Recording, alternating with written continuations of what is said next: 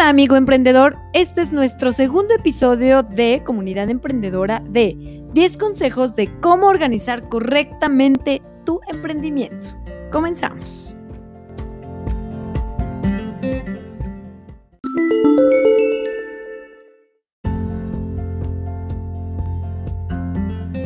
Ahora sí, vámonos a nuestro cuarto punto. Este habla que tienes que dividir las, las actividades en unidades. Tienes que especificar en qué consisten y cuánto tiempo se necesita para ejecutarlas, cuáles son los objetivos de cada una de ellas y en concordancia con las metas finales de la empresa. ¿Tú cómo ves, amigo? Pues Ligia, creo que este es uno de los puntos más importantes como emprendedor. Después de todo, para no poder, para no frustrarnos en el camino de emprender, toda meta la tenemos que ir dividiendo como en pequeños pasos. Si a lo mejor tienes 10 metas, velas dividiendo paso a paso para que de manera gradual puedas ir avanzando, ¿no? Y ahora sí, con esto nos vamos al quinto punto.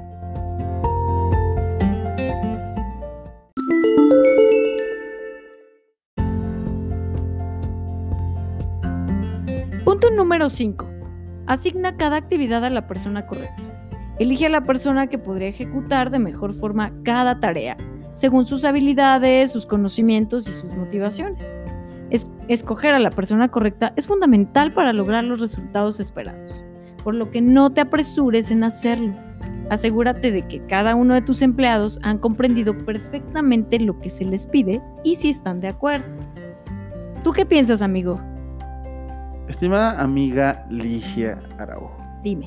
Creo que en este punto lo fundamental es poder platicar bien con los empleados de las actividades y las responsabilidades que tienen.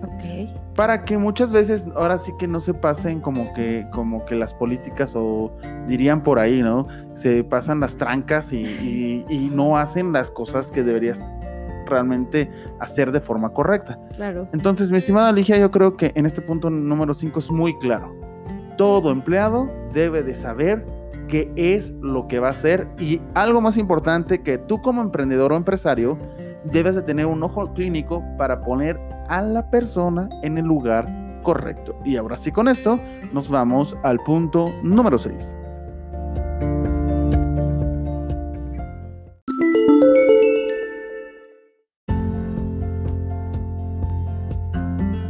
Punto número 6. Elige el líder de tu negocio. En las empresas es necesario tener una persona a la cabeza de todo. Si la empresa es pequeña y tiene pocos empleados, pues podrá ser dirigida por un solo jefe. Pero si va aumentando el número de trabajadores, tendrá que pensarse en mandos medios. ¿Cómo ves, amigo? Amiga, creo que ese es uno de los puntos fundamentales de ser emprendedor.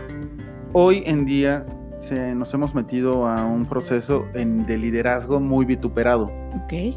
No sé si tú estés de acuerdo que hablan mucho de líder, pero hay pocos líderes verdaderamente en las organizaciones. Porque saben ser líderes. Sí.